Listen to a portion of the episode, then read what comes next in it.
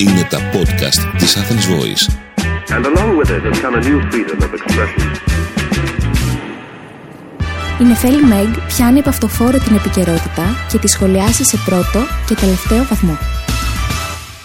Καλησπέρα παιδική μου φίλη και καλώς ήρθατε σε ένα ακόμα επεισόδιο Μπούκλα 99 το podcast που υποστηρίζει όπως και ο Θάνος ο Καρατσιόλης έλα μωρέ και τι είναι ο βιασμός. Τα άκουσα αυτό, μαμά. Λοιπόν, γυρίζω σήμερα μόνη μου, χωρίς την παρέα του Γιάννη Τόμτσο Περατέρ, αλλά έχω α, δίπλα μου απέναντι μου Βίκη Σχοινά του Δερέσκιου.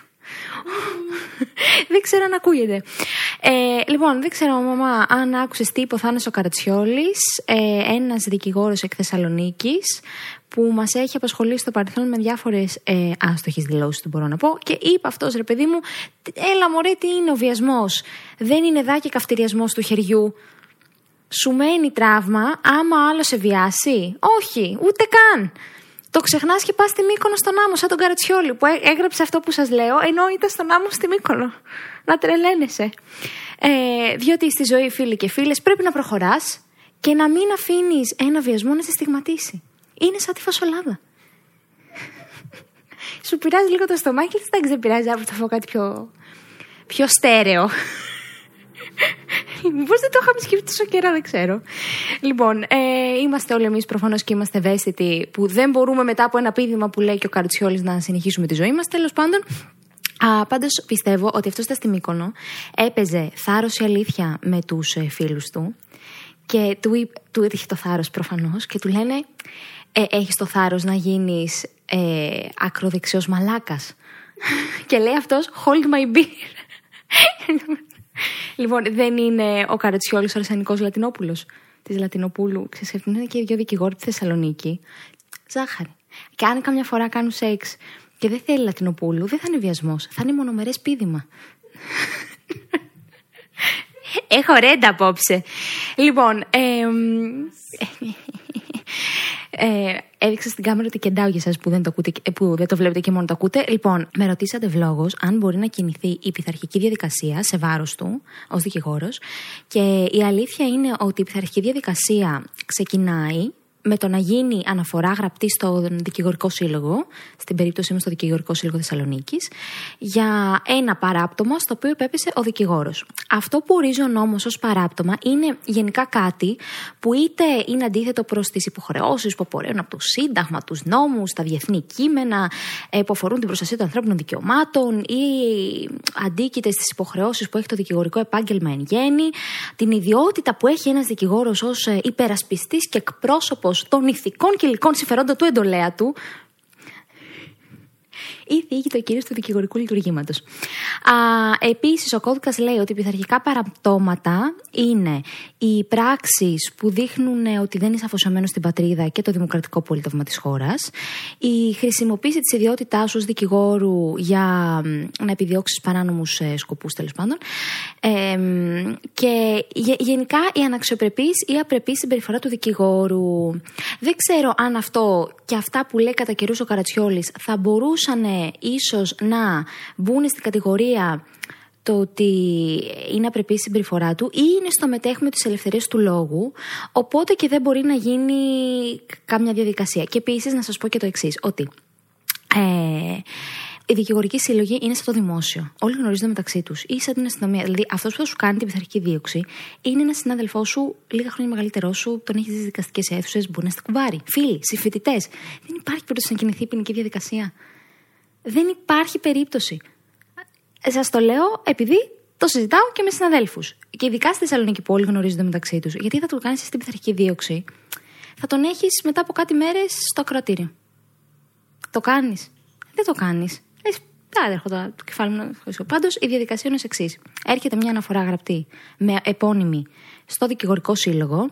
Ε, την παίρνει ο πρόεδρος του δικηγορικού συλλόγου και ε, μετά διατάσσει να γίνει μια προκαταρκτική εξέταση, ρε παιδί μου, την οποία τη, την, το κάνει αυτό ένα μέλος του πειθαρχικού, και πειθαρχικό συμβούλιο, τώρα είχα, είχαμε να λέγαμε. Ε, Δίνεις και εκεί ένα παράβολο. Αλλά λέει ο νόμος ότι οι αναφορές που γίνονται, οι οποίες είναι προδήλωσα βάσιμε, δηλαδή μπορείς να πεις κάτι. Τι να σου πω, ο κύριος Καρατσιόλη ε, κόβει τα νύχια του. Αυτό. Καταλαβαίνουμε ότι κάτι τέτοιο θα πάει στο αρχείο, να το πούμε έτσι, και δεν θα γίνει έρευνα για το αν ο Καρατσιόλης κόβει τα νύχια του. Τι παράδειγμα πήγα και βρήκα. Ε, Τέλος πάντων, αυτό ήθελα να πω για αυτό το ζήτημα. Νομίζω ότι το ζήτημα Λιγνάδη το έχουμε ξεφτυλίσει. Δηλαδή, το, το, το ανέλησα και σε post, το ανέλησα και σε story και σε TikTok. Δηλαδή, δεν έχω αφήσει και κάτι άλλο. Και μάλιστα είχα κάνει και ένα story για, τις, ε, για τους βαθμούς δικαιοδοσίας των ποινικών δικαστηρίων που έχουμε πρώτο βαθμό και φετίο. Και μου στέλνει ένας και μου λέει, Αμάν, μου λέει, τα έχεις πει κάτω φορές, λέει, δεν ακούνε μπούκλα το κοινό σου. Λέω, δεν ακούνε όλη μπούκλα. Γιατί μερικοί που είναι στο TikTok, δεν ακούνε, στο TikTok, στο Instagram δεν ακούνε μπούκλα. Οπότε εγώ οφείλω, ως αν καλός Ανδρέας Παπανδρέου του social media, μη γελάς. να τα ενημερώνω ξανά. Οπότε δεν έχω κάτι άλλο να πω παιδιά για το Λιγνάδι, τα έχω πει όλα. Έχω και post, μπορείτε να μπείτε και να το δείτε και να το διαβάσετε 100 φορές και μου στείλετε και ερωτήσεις και σας απάντησα και σε ερωτήσεις. Ε, θέλω όμως να πω όμως ότι στο προηγούμενο επεισόδιο είχαμε μιλήσει για την ελευθερία του τύπου. Και μου άρεσε πάρα πολύ, μου στείλατε τεκμηρωμένα να μου πείτε ε, ότι εσείς πιστεύετε ότι δεν υπάρχει και ο κοινός παρανομαστής όλων των μηνυμάτων που έλαβα σχετικά με την αντίθετη άποψη ότι ξέρεις, δεν υπάρχει ελευθερία του τύπου ήταν ότι ε, για εσάς ας πούμε ελευθερία του τύπου δεν είναι κάτι άσπρο και μαύρο είναι κάτι που έχει ένα φάσμα α, και OK okay, δεν είμαστε Βόρεια Κορέα αλλά το γεγονός ότι δεν χρηματοδοτούνται όλα τα μέσα ε, αυτό που υποστηρίζεται με AI είναι ότι επειδή δεν χρηματοδοτούνται όλα τα μέσα το ίδιο, κάποια γίνονται φιλικά προσκείμενα προς την εκάστοτε κυβέρνηση, προκειμένου να έχουν την εύνοιά της, έτσι ώστε να παίρνουν κρατικά κονδύλια. Αυτό ήταν που μου λέγατε όλοι. Το ακούω. Πολύ εύλογο, γιατί θα αναφέρουμε και την έκθεση της Ευρωπαϊκής Επιτροπής σχετικά με την ελευθερία ε, των μέσων ενημέρωσης και το τι είπε για την Ελλάδα παρακάτω στο επεισόδιο τούτο. Μην ξεχνάμε, το επεισόδιο βγαίνει κάθε Τρίτη 5 και βάζουμε 5 αστέρια. Γιατί εκπέμπουμε glitter, ως γνωστό. Κλείνει παρένθεση. Λοιπόν. Um, however, δεν μπορώ να πω ότι δεν υπάρχει ελευθεροτυπία όταν βλέπω ότι ο Δημήτρης ο Κουφοντίνας δημοσίευσε άρθρο στην εφημερίδα των συντακτών. Δηλαδή, OK. Okay. Και, και το υπέροχο. Το, το υπέροχο. Συνήθως, όποιοι αρθρογραφούν ε, και δεν είναι σε μια εφημερίδα και είναι guests, να το πούμε, πάντα αν παρατηρήσετε, στο όνομά τους έχει ένα αστερίσκο και σε παραπέμπει στο κάτω μέρος του κειμένου αυτός ο αστερίσκος και γράφεται εκεί η ιδιότητα του, του καλεσμένου ε, αρθρογράφου. Ε, να πούμε ότι προφανώς και στο περίπτωση του Κουφοντίνα δεν υπήρχε αυτός ο αστερίσκος και τι θα γράφανε; Δολοφόνος. Αγωνιστής. Αγωνιστής δολοφόνος που εκτεί ποινή για 11 δολοφονίες. Ο ΕΟ. Αν, αναρωτιέμαι εγώ με το φτωχό μου το μυαλό, έτσι. Αν εσείς έχετε κάποια άλλη άποψη, ε, να την ακούσω. Why not? Εν πάση περιπτώσει όμως, ε, δεν είναι μόνο αυτό κάθε το γεγονός που εμένα μου κλωτσάει, είναι και το περιεχόμενο του άρθρου. Διότι κάτσα και το διάβασα. Τις ο δημοσιογράφος που δεν είμαι, θα ήμουνα. Και έλεγε για διεθνή εξωτερική πολιτική σαν καλός Μιλτιάδης Αργενίδης, που ήταν ένας καθηγητής που είχα στο Διεθνές Δημόσιο Δίκαιο στη σχολή, ε, ο Δημήτρης Κουφοντίνας, ως άλλος διεθνολόγος, μίλησε για το πώς. Ε, για την κατάσταση με την Ουκρανία και τη Ρωσία. OK. Okay. Okay. Θα μπορούσε να έχει μιλήσει για την τρομοκρατία. Το ακούω. Το ακούω για την τρομοκρατία να μιλήσει. Θα μπορούσε να μιλήσει για τα δικαιώματα των κρατουμένων. Θα το ακούσω και αυτό αν γινότανε. Θα μπορούσε να μιλήσει για το κράτος δικαίου εν γέννη. Και αυτό θα το ακούσω. Αλλά για εξωτερική διεθνή πολιτική. Θα βγω εγώ ποτέ να μιλήσω για Μπρέχτ. Δεν είμαι ηθοποιός. Δεν είμαι καν. Ναι. Εντάξει, μπορεί να λέω πίτες, ρε παιδί μου, και εσείς να έχετε κάποια αντίθετη άποψη. Εγώ θα χαρώ να την ακούσω πάντα. Τα DM μου είναι ελεύθερα για εσά. Ε, ωστόσο, ε, ωστόσο, ξαναγυρίζω στην ελευθερία του τύπου που ακούω τις ενστάσεις σας. Θεωρώ ότι, ξανά θα πω ότι υπάρχει πρόβλημα με το περιεχόμενο της αξίας και την ποιότητα των μέσων, αλλά ότι δεν έχουμε ελευθεροτυπία, ε, γενικά δεν μπορώ να το ακούσω όταν βλέπω και τέτοια παραδείγματα που ελευθέρως ε, δημοσιεύονται πράγματα. Αυτό είναι έτσι μια ωραία συζήτηση για ένα καφέ, ένα κουαντρό, κάτι. Ε, να ενημερώσω και τους υπόλοιπους ακροατές σχετικά με τον ενιαίο φορολογικό συντελεστή ότι τουλάχιστον το 97% που μου στείλατε ήσασταν υπέρ ενός τέτοιου συστήματος. Πολύ ενδιαφέρον. Μου άρεσε και το μεταλαμπαδεύω στους υπόλοιπους. Και θέλω να περάσω σε μια είδηση on λίγο τι αστεία, on λίγο τι, on λίγο τι. Να πούμε τι έγινε με τον ε, Βερναδάκη, που μου το έστειλες και εσύ, μαμά. Να μου πεις, ο οποίος βουλευτής του ΣΥΡΙΖΑ ε, συνέκρινε, συνέκρινε την Υπουργό Παιδείας Νίκη Κεραμέως με τη ρούλα Πισπυρίγκου. Και πού αλλού, στο τίκι τόκι. Ο σαν καλός θείος που κάθεται με την νεολαία. λοιπόν, μετά το κραξίδι και σχετικά γρήγορα, ο Βερναδάκης δήλωσε το κατέβασε αυτό που δημοσίευσε και έγραψε. Ε, το σχόλιο μου για το αντιεκπαιδευτικό έκτρομα της κυρίας Κεραμέως ήταν ξεκάθαρα άστοχο.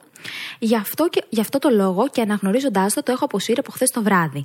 Ζητώ συγγνώμη από την κυρία Κεραμέως για το απαράδεικτο σχόλιο. Η πολιτική κριτική μου, ωστόσο, στο έσχος που έφερε προς ψήφιση στη Βουλή παραμένει στο ακέραιο. Κλείνει το εισαγωγικά. Τελεία. Λοιπόν, μπορώ να πω για αυτό το κομμάτι ότι ο Βερναδάκης είναι ίσως η εξαίρεση από τους ανθρώπους που λένε κάτι χοντρό και βγαίνουν κατευθείαν χωρίς μαμού, χωρίς με παρεξηγήσατε, χωρίς το παρερμηνεύσατε, χωρίς καμιά προσπάθεια και λέει ήταν βλακεία, συγγνώμη. Μέχρι εκεί όμως, διότι αν θυμηθώ ποιος είναι ο Βερναδάκης και το προφίλ αυτού του ανθρώπου, θα κριτζάρω. Και θα σας θυμίσω και εσάς που μάλλον δεν γνωρίζετε, διότι εκείνος Βερναδάκης ήταν αυτός που δεν ψήφισε να έρθει η ασυλία του Μιχαλολιάκου στη Βουλή, εκ παραδρομής όπως δήλωσε. Προφανώς. Έχει καταδικαστεί σε μια συκοφαντική δυσφήμιση. Τι πιο σύνηθες θα έλεγε ο Ευαγγελάτο. Ε, και όπως διάβασα, την παραμονή των ευρωεκλογών είχε πείσει τον Αλέξη Τσίπρα ότι όλες οι στημένες συστημικές δημοσκοπήσεις έλεγαν ψέματα και μόνο οι δικές του την αλήθεια και πως επρόκειτο για ντέρμπι, μη σου πω πίστευαν ότι θα κέρδιζε ο ΣΥΡΙΖΑ. Α, και την επόμενη μέρα ο λαός ψήφισε και μάλιστα ο ΣΥΡΙΖΑ έχασε με 10 μονάδες. Ο κύριος Βερναδάκης λέγεται πως έκτοτε έχασε την έμεινο του Αλέξη Τσίπρα. Γενικά, δεν το καταλαβαίνω αυτό με τον Τσίπρα και τις ε, δημοσκοπήσεις που λέει ότι υπάρχουν ε, άλλες δημοσκοπήσεις, δεν τις ξέρεις από το χωριό. Και λέει συνέχεια ότι υπάρχουν άλλες ε, που, δεν, ε, που δεν δημοσιεύονται από τα κανάλια της προπαγάνδας, αλλά γιατί δεν τις δημοσιεύει ο ίδιος; Τα μέσα δεν έχει να το κάνει. Είναι πρόεδρος της αξιωματικής αντιπολίτευσης. Και κάπου δηλαδή όπα. Α, και τώρα θέλω να πάω σε αυτό που σας έλεγα σχετικά με την έκθεση της Ευρωπαϊκής Επιτροπής, που ε, θεωρείται ότι κόλαφος αυτή η έκθεση, έτσι είπε τουλάχιστον Νατάσα Γιάμαλη. Ναι, παρακολουθώ, παρακολουθώ Γιάμαλη, ε, γιατί θέλω να ακούω και τις αντίθετες απόψεις. Τα ακούω όλα γενικά, για να μπορώ μετά να κρίνω και να κράζω ελεύθερα. Ε, και εγώ δεν θα πω αυτά που είπε η Γιάμαλη, θα τα πω λίγο πιο αντικειμενικά. Γιατί κάτσα και τη διάβασα την έκθεση. Θα μου πείτε χρόνο, δεν έχω. Είπαμε, η μοίρα με έχει πρικήσει με μυαλό και χρόνο. Όνομα λαϊκή αυτή την εκπομπή. Ε, λοιπόν, η Ευρωπαϊκή Επιτροπή δημοσίευσε πριν κάτι μέρες την τρίτη ετήσια έκθεση για το κράτος δικαίου. Το γνωστό σε όλους. Η φετινή έκθεση περιείχε για πρώτη φορά ειδικές συστάσεις που απευθύνονται σε κάθε κράτος μέλος. Όπως και στις προηγούμενες εκδόσεις, αυτή η έκθεση εξέτασε εξελίξεις που αφορούν τέσσερις βασικούς ε, τομείς που έχει το κάθε κράτος. Τη δικαιοσύνη, την καταπολέμηση της διαφθοράς, την, την πολυφωνία και την ελευθερία των μέσων ενημέρωσης. Η έκθεση δείχνει ότι συνεχίζονται να γίνονται μεταρρυθμίσεις ε, στα κράτη. Υπάρχουν πάρα πολλές προκλήσεις, ειδικά έτσι όπως αναδείχθηκαν με, την, με τον πόλεμο στην Ουκρανία. Και ταυτόχρονα υπάρχουν και κάποιες ε, συστημικές ανησυχίες ε, που τις λέει για κάθε κράτος ξεχωριστά. Είναι πολύ ενδιαφέρον ότι η διαφθορά εξακολουθεί να αποτελεί σοβαρό πρόβλημα για τους πολίτες Ευρωπαϊκής Ένωσης. Λέει η έκθεση ότι το Ευρωβαρόμετρο του 2022 για τη διαφθορά δείχνει ότι το 68% των ερωτηθέντων α, πολιτών πιστεύουν ότι η διαφθορά είναι ευρέως διαδεδομένη στη χώρα τους. σε ορισμένα κράτη-μέλη, ε, οι έρευνες και οι διώξεις σε υποθέσεις διαφθοράς είναι χρονοβόρες και οι δικαστικές αποφάσεις εξακολουθούν να μην έχουν εκδοθεί, ιδίως σε υποθέσεις υψηλού επίπεδου. Μετά λέει για τους δημόσιους υπάλληλους ότι ε, υποχρεούνται σε γνωστοποίηση περιουσιακών στοιχείων, ποθενέσχε και τέτοια. Αλλά υποχρεώσεις είναι διάφορες ανάλογα με το, με το πεδίο εφαρμογής τους. Ε, ότι δεν υπάρχει διαφάνεια και προσβαστημότητα και δεν ξέρουμε αν είναι και legit όλα αυτά τα στοιχεία. Όσον αφορά την Ελλάδα τώρα. Ε, θα σας πω έτσι πολύ επιγραμματικά τι λέει. Μπορείτε να μπείτε να τη διαβάσετε κι εσείς. Αν πατήσετε ε, έκθεση της Ευρωπαϊκής Επιτροπής 2022 ε, θα σας το βγάλει κατευθείαν.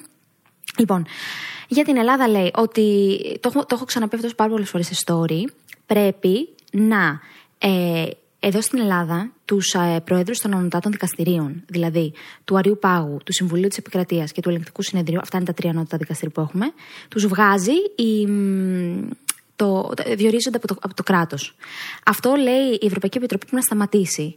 Και η αλήθεια είναι ότι είναι απέτηση και πάρα πολλών ε, που είναι στο χώρο ότι μπορούν μόνοι τους οι δικαστές να εκλέγουν τους προέδρους των ανώτατων ε, δικαστηρίων. Δηλαδή δεν χρειάζεται να διορίζονται. Υ- υ- Υπάρχει εξάρτηση όταν διορίζονται από την κυβέρνηση και εδώ έχουμε, ε, αν- και στο Σύνταγμά μας καθιερώνεται η ανεξαρτησία των εξουσιών. Α, λέει επίσης ότι πρέπει να γίνει κάτι με την επαλήθευση των περιουσιακών στοιχείων από τους δημόσιους λειτουργούς, τα πόθεν έσχες και αυτά, ότι δεν υπάρχει διασταύρωση. Α, λέει ότι πρέπει να αυξηθούν οι προσπάθειες για μ, τη δημιουργία ενός ιστορικού διώξεω. Πώς να σου το πω, ρε παιδί μου αυτό. Είναι για τις υποθέσεις διαφθοράς. Πρέπει να, να, να, να υπάρχει κάτι σαν database για τις υποθέσεις διαφθοράς. Αυτό λέει. Ε, μετά μας λέει να θεσπιστούν ε, και άλλα πράγματα και άλλες δικλείδες ασφαλείας σχετικά με το περιβάλλον εργασίας των δημοσιογράφων. Οπότε σε αυτούς που λένε ότι για την ελευθεροτυπία και έχουν τις ανησυχίες τους στους ε, ορίστε, έχετε ε, απόλυτο δίκιο και μάλιστα λέει η έκθεση «Μαμά ακούς» για, την, ε, για τον ε, θάνατο του Καρεβάζ. Το αναφέρει. Είναι ύποπτο, γράφει. Είναι ύποπτο αυτό. The death of ε, Καραϊβάζ. Το λέει μ, κανονικά.